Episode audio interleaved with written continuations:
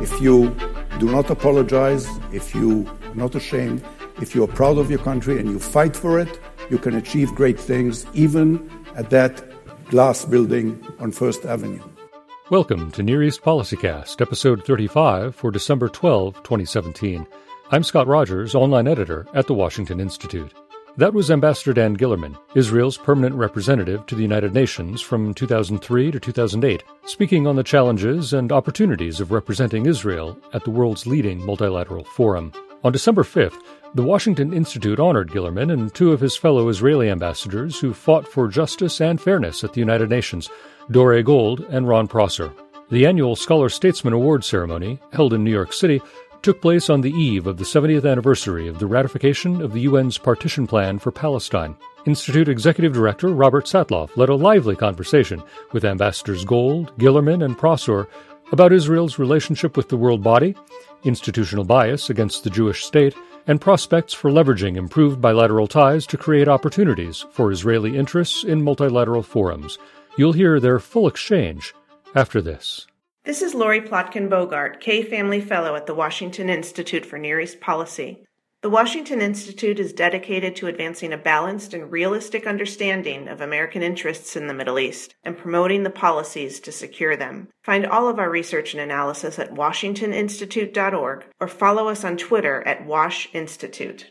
The first voice you'll hear will be Institute Executive Director Robert Satloff, who moderated the conversation, followed by Ambassador Dore Gold, then Ambassador Dan Gillerman, and then Ambassador Ron Prosor. Friends, we're here because tomorrow is the 70th anniversary of the partition resolution. There was clearly a time when the United Nations was important, essential, crucial for Israel. So let's just begin with the basic question. Is the United Nations important to Israel today? Dore? First, understand what the United Nations did and what the United Nations didn't do. What the United Nations did back in 1947 was it provided yet another source of legitimacy for the establishment of a Jewish state. That might have begun with Balfour, it continued with the mandate, but then, with the partition plan, we had the legitimate basis for going forward. But in contrast to what most people believe, that resolution 181 of the General Assembly did not create the State of Israel. What created the State of Israel was the determination and the declaration of our first Prime Minister, David Ben Gurion, who declared independence. A declaration of independence creates states, not a non binding UN General Assembly resolution. Okay. So, that explains what happened 70 years ago. So, Dan, would you say that the UN has any importance for Israel today? Well, first of all, let me just start with a word of thanks and a, and a warning. First of all, thank you to the Washington Institute. Being honored by such an illustrious and important and effective institute is very meaningful, and uh, I'm very honored. I'm also honored to share it with my two great colleagues. Uh, a warning, and you have three Israelis on stage. Wow. You'll hear three different opinions. But that shouldn't surprise the New Yorkers who have seen the signs in New York hospitals which say that Jewish patients should bring their second opinion first. now to your, to your question. You know, when I, when I, I was appointed by Shimon Peres, who was foreign minister, and Arik Sharon, who was prime minister, and Arik Sharon told me that He's sending me to a very vicious place where I will be lonely, persecuted, and uh, it's a terrible, terrible place to be in. A few weeks after I arrived, I called Sharon. I spoke to him every, uh, every week. And I said to him, I have two things to tell you. One, I'm enjoying every minute of it. Two, every day, each and every day, when I walk the halls of the United Nations, I walk with my head held up high because I know I represent a country that is far better than most other members of the United Nations. And I don't think there's another arena in the world which enables an Israeli representative or an Israeli diplomat to bring that message to 193 countries of what a country Israel really is, how different it is in reality to the perception. Its beauty, its creativity, its innovation, its compassion, its contribution to the world. And just as one example, I was fortunate enough, together with my great team, to pass the first ever uh, Israeli supported resolution which commemorated January 27th as International Holocaust Remembrance Day. Who was the general this, director? The general director of the Ministry of Foreign Affairs, who supported me greatly, was Ron Prosor. And it was, there is nowhere else. Since then, since then, this has been commemorated and remembered all over the world. I don't think there's another place where this could have happened. So it means if you do not apologize, if you are not ashamed, if you are proud of your country and you fight for it, you can achieve great things, even at that glass building on First Avenue. Ron, what was your greatest achievement as uh, Israel's representative at the UN? Before the achievement, the, you asked a question which is really important in the voice that Israel has a voice in the family of nations. And by passing, you saw, you know, this film talking about this being a battlefield. And today, especially, is a wonderful occasion to basically, for us three, to acknowledge the amazing work that was done in creating that resolution by people who really worked around the clock, which means that each and every one of us here can make a difference. This was Thanksgiving. It was the 26th of November when suddenly they found out there were no votes. We didn't have the 60% needed to get the majority. So, what did the guys do? Under the command of Sharett, who was in New York, sent out to New York to really be the CEO of this operation. What they did was filibuster until they got the votes. And how did they get the votes? This is amazing work. Because 3310, and we know the numbers, but what happened behind the scenes in order to get the 60% in those two days was amazing. So you had stories of Double Gun Cohen. Who was Double Gun Cohen? Double Gun Cohen was a British Jew who went to Canada, met the first then president of China, was the highly, highest decorated Jew in the Chinese army, and basically was the one in between Chiang Kai shek and Mao Zedong that created a situation where China abstained.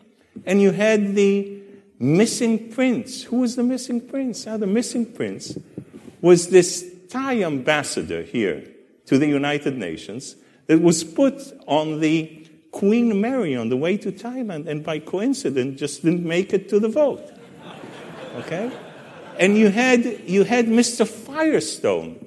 Mr. Firestone, every time you drive a car and you use Firestone, you know, uh, tires, tires, Firestone, this Firestone had whole Liberia in his arms and basically forced Liberia to vote for Israel. So, in the sense, you had amazing stories behind that that created what we see today, which is absolutely amazing. And the message here is that the you know, Jews controlled the world. Thank you very much. No, no. and I'll tell you, I'll tell you my story without using, you know, a name. Here is Pablo, okay?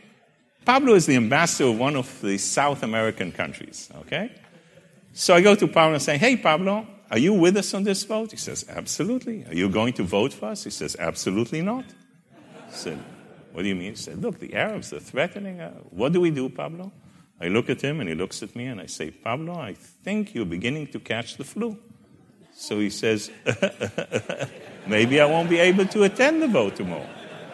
And the last story is that this is breaking news for the Washington Institute. I've never told this story before, you know. The same story with the Seychelles mission.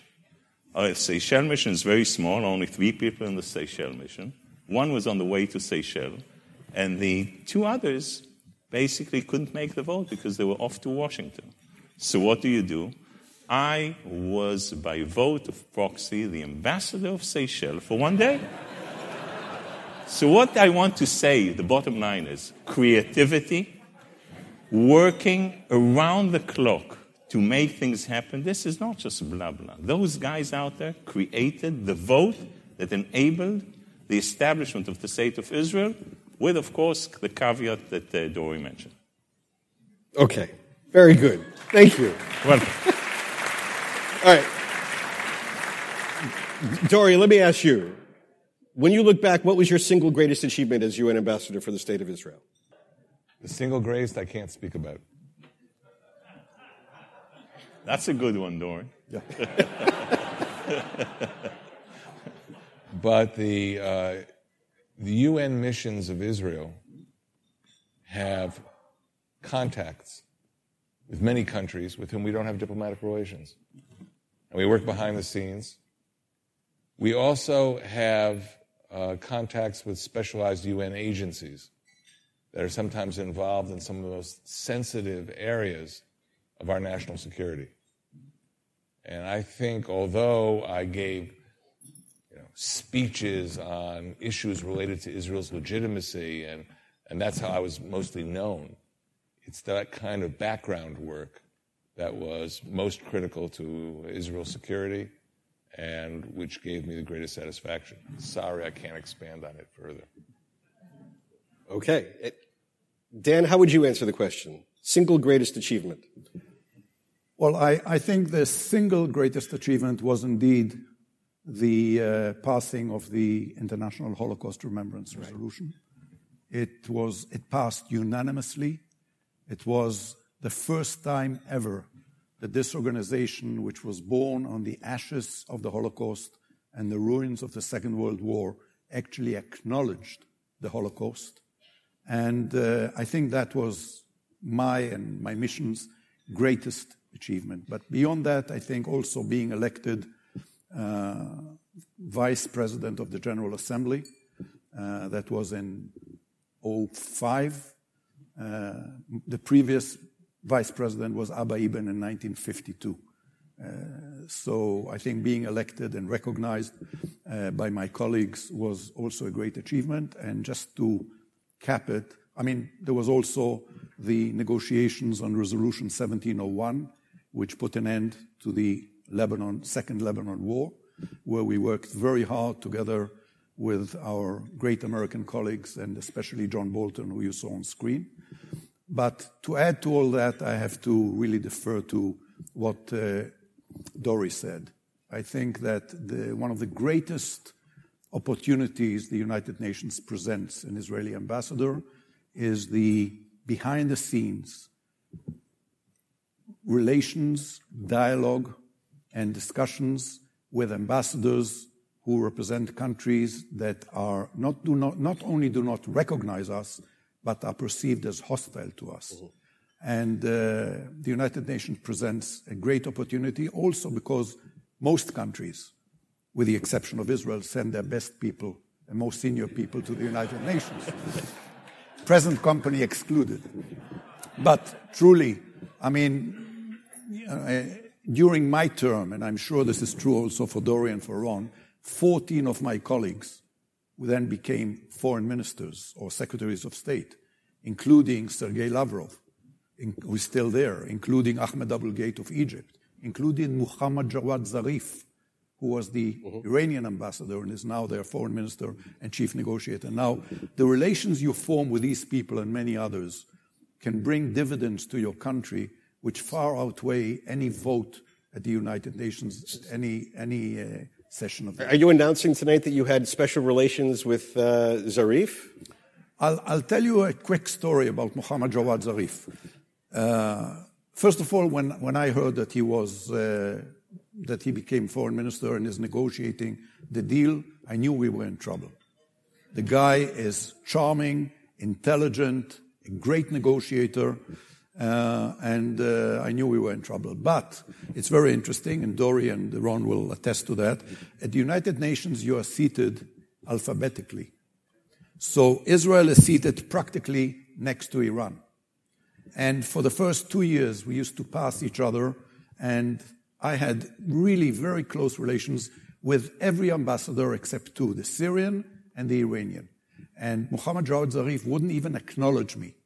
I, after about two years, We, how, we, we exchanged smiles, and at a certain point, we even had some discussions in the corridor. Whereupon one of his colleagues saw him smiling at me, and he was recalled to Tehran for three months for being, and I quote, too nice to the Israeli ambassador. this, this prompts a question. Ron, let me ask you. You hear two very different arguments. One argument is that the UN sounds for Israel like that children's book. It's a horrible, terrible, no good, very bad day every day. But on the other hand, you also hear stories Israel is making huge inroads with the Africans, with the Asians, with the Latin Americans, basically with everybody except with the Europeans. So which is it? Are both true? Yes, what you have is a whole different world, which is very true of parliaments. Basically, you see what you have above the radar screen and under the radar screen. And this is a whole different world, uh, which is at the United Nations amazing. So the Germans would say, küss mich nicht unter den Linden. We don't have to kiss each other in the middle of the, but the General Assembly in New York itself is a place where you really can connect and meet uh, countries that Israel does not have diplomatic ties with. So there's amazing things that are done under the radar screen. And on this, for me, it was always to find the ways to really connect them uh, to this organization, which in essence is structurally and institutionally biased against Israel on issues that we all should be very concerned on because it's not only you don't have Israelis at any senior positions at the UN. See, you have from Yemen, from Libya, from no Israeli at the senior levels, not even one. You have a situation where Israel was not part of any regional group until the year 2000. We're part of the, you know, amazing country club called the West European and Others Group, which is all of Europe, Australia, New Zealand, the uh, United States, Canada, and Israel. And we are not in the West European and Others Group in other places in New York. Just lately we made it to Geneva. Why? In Hebrew there's a wonderful word called kacha. Uh, you have Article 4, you know, that talks about human rights violations all over the world, and a specific article singling out only Israel. Now, the so-called like-minded countries, the Europeans, don't really have a good answer to give you because it's so structurally biased, and most people don't know that. And what you see today, and you see it, you saw it with Samantha, you saw it with Nikki, that basically comes out and says it clearly you come in there and say, My God, this can't be true. We can't have the Saudis chairing the conference on the status of women. We can't have the Iranians, you know, heading the non-proliferation committee. I mean, this is absolutely, I couldn't invent this stuff. So under the radar screen, you have amazing relationships both in Africa, in South America, and I have to tell you, it's, and, and Dan and Dory had the same experience. When, you know, the guard from Haiti comes over to me before a speech at the General Assembly and says, Ambassador, with tears in his eyes, you saved my mother and my brother and another cousin with the amazing aid that Israel gave Haiti. You know, it comes and connects at the end of the day, it connects people to people. And Israel and all of you can be really, really, really proud. Sends amazing people in all dimensions, in disabilities, and sustainable development. I'm leaving politics out. So, like Danny, what I really think is one of the biggest achievements is this organization is really good, the UN, in, you know, honoring dead Jews. That's good. So I try to focus on the living Jews, on basically running a resolution on agricultural technologies, on entrepreneurship for development, and we had a year and a half of work, 141 countries raised their hand for an Israeli resolution. And the ambassador of Tanzania approaches the podium and says, I have a lot to say about what Israel does in Africa. It's absolutely amazing. And he really jumped and hugged him on stage. So the under the radar screen, Israel is doing a lot of inroads to countries that appreciate the amazing work that we're doing. And we should continue that. And this is a credit card that we have absolutely used to the end. We should put in much more stuff because this is part of Tikkun Olam. Okay. Thank you. Uh, Dore, I know that you've been very active in dealing with uh, countries with whom Israel doesn't have relations. Um, uh, uh, do you think that there's a lot more to be done in that world? Um, do you think that we're just at the uh, um, uh, the beginning of a new, new, new Middle East, or is there not nearly as much of this that that we tend to exaggerate? First of all, I think a fundamental distinction has to be drawn when you talk about Israel's diplomacy overseas. There are our bilateral relations, Israel vis a vis each individual country in the world. And those are blossoming. In fact, I think we're having a renaissance right now in terms of how Israel is operating in the Pacific East, in Africa, in Latin America, and just basically worldwide. Even with the Europeans, who tend to come up with sort of bad ideas when they work together in Brussels, on individual level, it's extraordinary. And I can give story after story.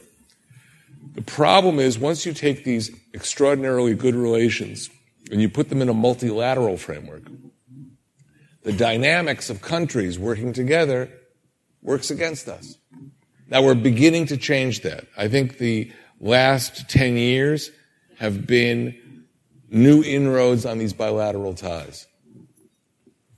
I think in the next 10 years, we should try, we should struggle to translate that into new voting patterns in the United Nations. And I think it's doable. Uh, but remember, draw a fundamental distinction between how Israel is doing with these new countries and how Israel is doing in a multilateral setting. Because in a multilateral setting, it's very difficult. And in fact, countries will admit that to you. I remember back in 19, uh, 98, the Indian ambassador saying to me, Well, we're going to have to vote against you. And I said, Why? So, Well, you know, it doesn't really matter, these votes at the UN.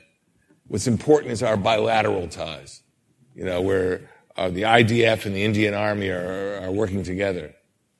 So again, that's a distinction you should keep in mind. You will see vast improvements in our ties with countries around the world on a one to one basis. But at the UN, when they all get together, there is a dynamic working against the state of Israel. We've all struggled with it. And um, I think eventually the voting patterns will change. All right. I want to ask you guys about America and the UN. And to do that, I'm going to first quote Abba Eban, um, who I think deserves to be quoted in an evening like tonight. He said, quote, the Soviet Union was either for you or against you. If they were for you, they were for you 100%. If they were against you, they were against you 100%. The United States always had a plurality in their objectives. So they were never 100% for you, and they were never 100% against you. This is the key line, said Abba Eban. Nobody could completely trust them, and nobody could completely despair of them. So let me ask you, gentlemen, during your years of service, did that last phrase, nobody could completely trust the United States and nobody could completely despair of them, did that apply to your experience? Dan.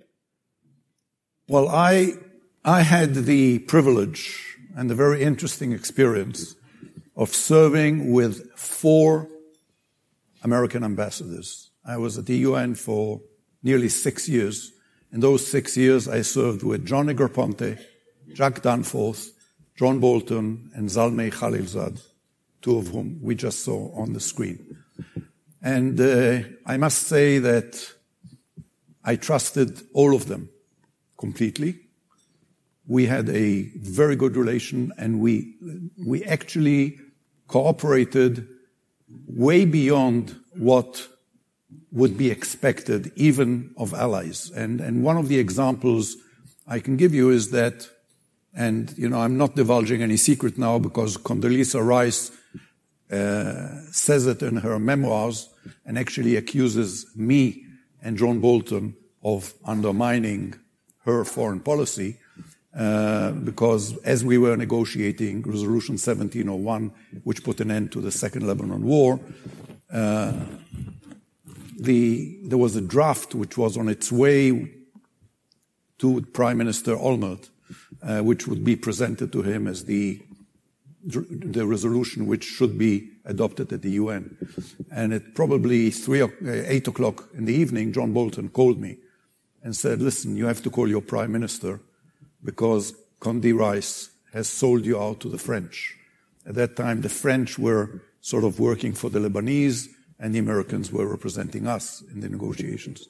Uh, I did that, and I woke Ehud Olmert up at three or four in the morning, Israel time. Uh, now, the reason I mention that is because when you say the United States, you have to make a very clear distinction, and I'm sure again that both Dore and Ron may attest to that, between the White House and the State Department.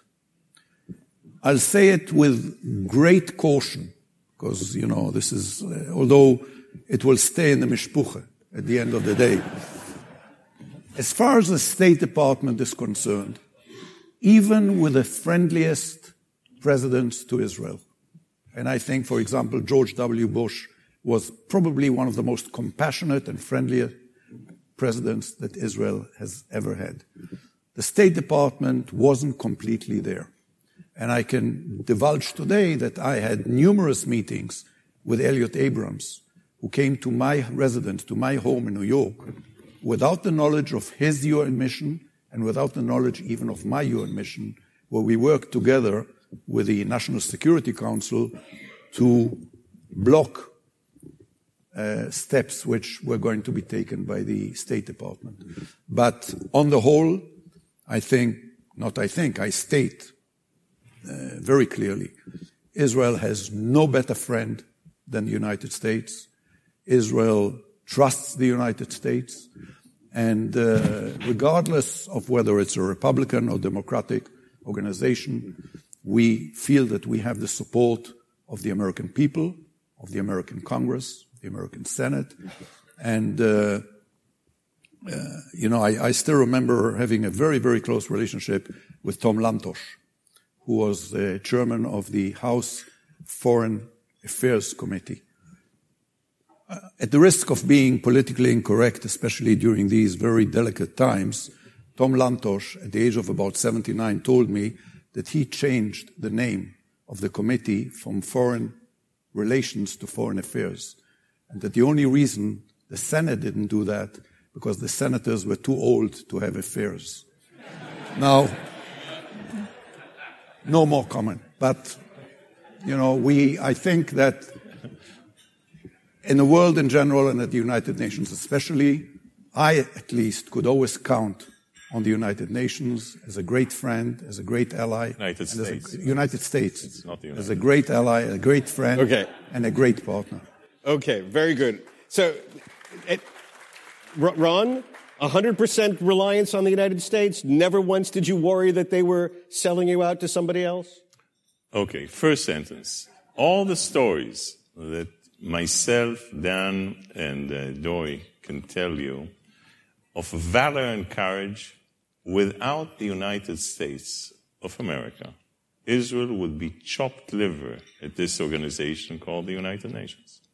So basically, we rely completely. There's no other relationship, you know, pivot to the east, pivot to the west, pivot anywhere. The United States is really the anchor. Having said that, uh, you know, I had the uh, amazing experience, and it was a good experience of working with uh, both Susan Rice and Samantha Power, both strong women, passionate, emotional. And I would say that uh, there are a lot of, not a lot, um, many times where they're deviating national interests, okay?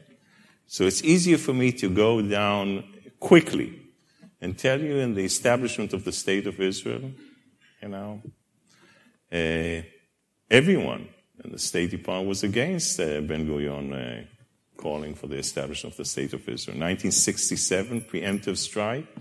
Johnson said Israel will not be alone if it does not act alone. Israel did it. When we went after the atomic reactor in Osirak, basically I served in Washington afterwards and heard, you know, Vice President Cheney go over to David Ivry and say, I'm sorry.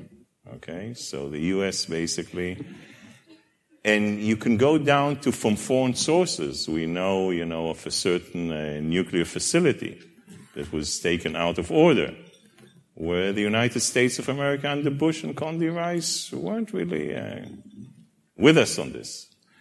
And those issues will always be there. There are going to be different decisions on national security interests, and the Prime Minister of the State of Israel has to really look after that, even if it deviates from the great friend called the United States of America.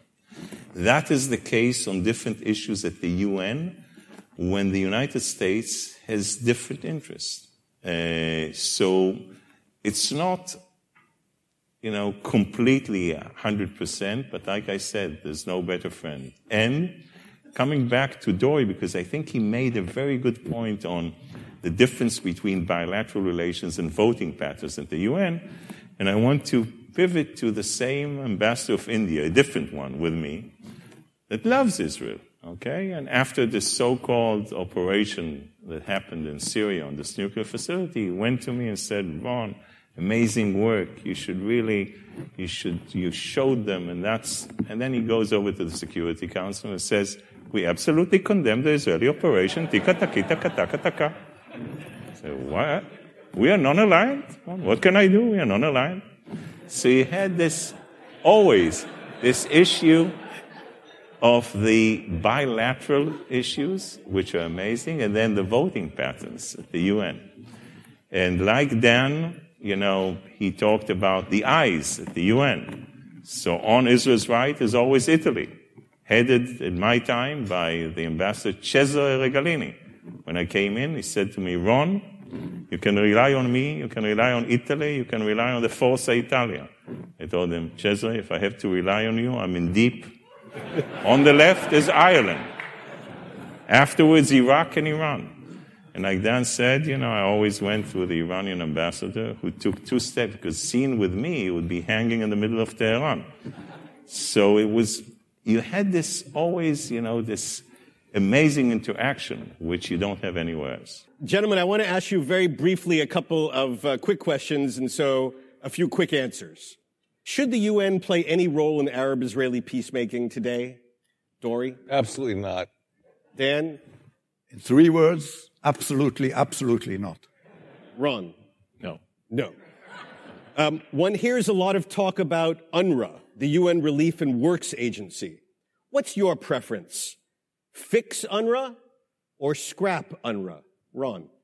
Amazing issue. Merge UNRWA with UNHCR, change UN United High Commissioner for Refugees. Yes. Quick, short explanation. UNRWA the only, the only, the Palestinians have their own refugee organization that basically perpetuates the issue of the Palestinian refugees, so peace would not be achievable. Merge them with UNHCR and change the mandate. You keep that organization with refugees in a more efficient way, and efficiency at the UN, I know, is a, a contradiction in terms. Okay, so so basically, fix it. Fix, fix it by yes. fix it. Dan. I, I, agree. I think that UNRWA needs a lot of fixing. Certainly, the uh, United Nations, uh, the High Commissioner for Human Rights, uh, who, by the way, was my colleague at the UN. Uh, he's a Jordanian prince. His uh, father and uh, was the brother of King Hussein's father, and uh, he was a very, very great friend of Israel. Uh, his name is Prince Zeid Ra'ad Al Hussein. he had the longest title in the UN. It was uh, His Royal Highness Prince Zeid Ra'ad Al Hussein, Ambassador Extraordinary and Plenipotentiary, Permanent Representative of the Hashemite Kingdom of Jordan to the United Nations. All that on one business card. But, you know, to give him credit, he was a great friend and uh, he's today the High Commissioner.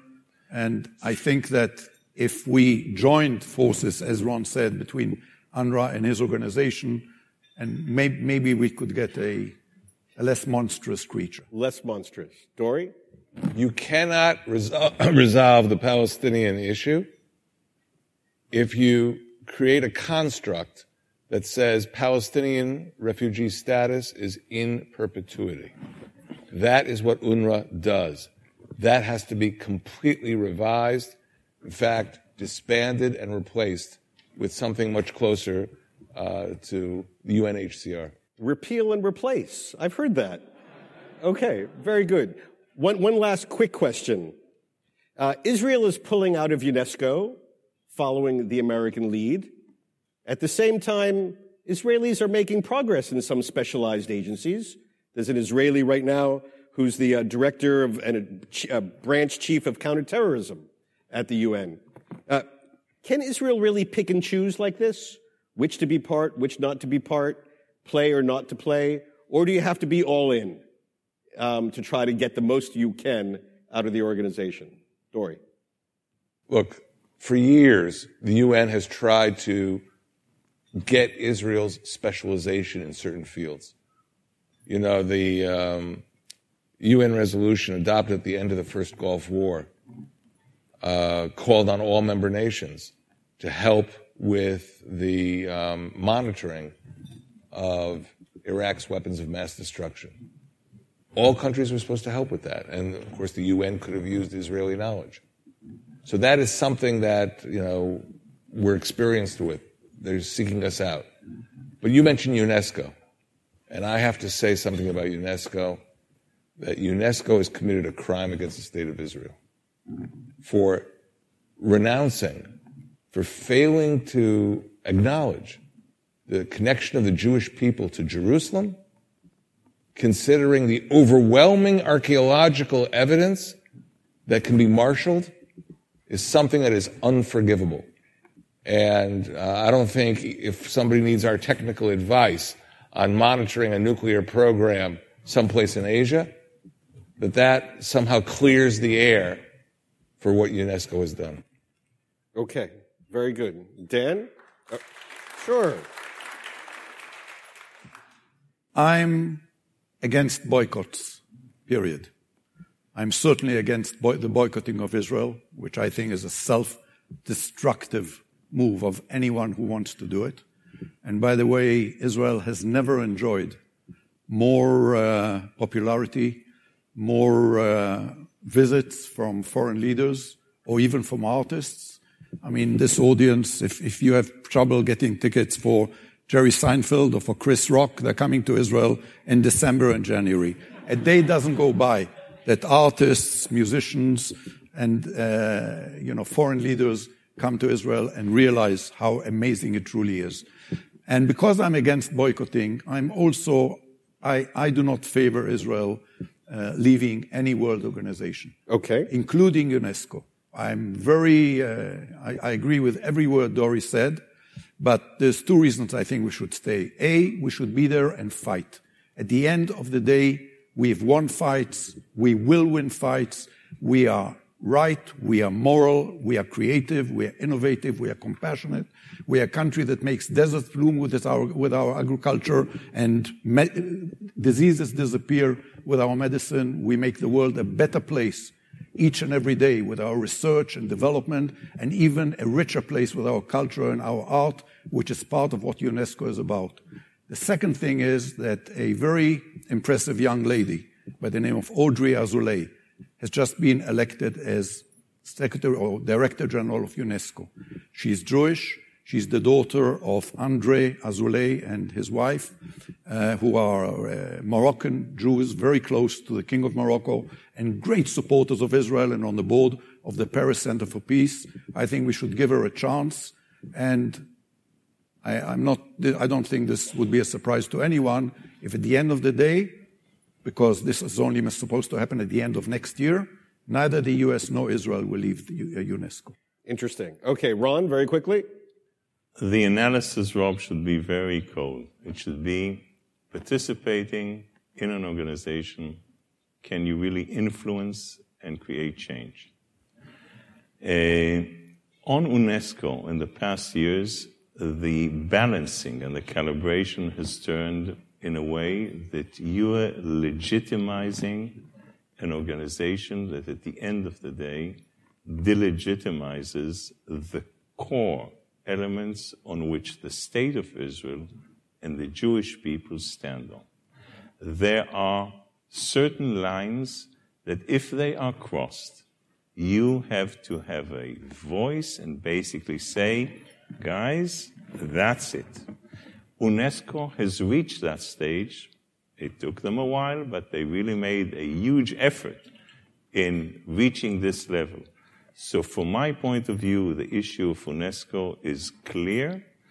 In Israel, there's a certain line where you become a punching bag and you legitimize people who legitimize you. The minute you pull out, delegitimize you. Yes, the minute you pull out, you basically create a situation where everyone says, hey, look at those guys. It's like something, you know, like on the Council on Human Rights, headed by Jeffersonian democracies like Libya and Syria. I mean, this is like having Charles Manson run the crime investigation squad of the NYPD. I mean, there's, you know, there's chutzpah and there's chutzpah here, okay? So they have reached that level. And the last point that I want to say, which I felt and I think Dan and Dore also, you know, every day when I came to the United Nations and I saw 193 flags out there, I saw 25 flags with a cross on them. I saw 15 flags with a crescent on them. I only saw one flag with a Magen David. And this flag, we all should be working every day to make sure that this flag hangs tall and proud in the family of nations where it belongs.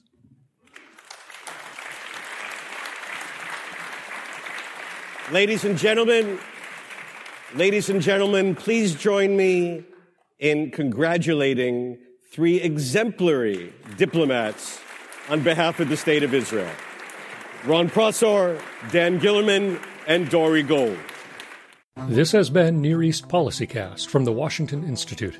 For more research and analysis on the Middle East, find us online at washingtoninstitute.org, follow us on Twitter at Wash Institute, and subscribe to us on YouTube at Washington Institute for events and video explainers.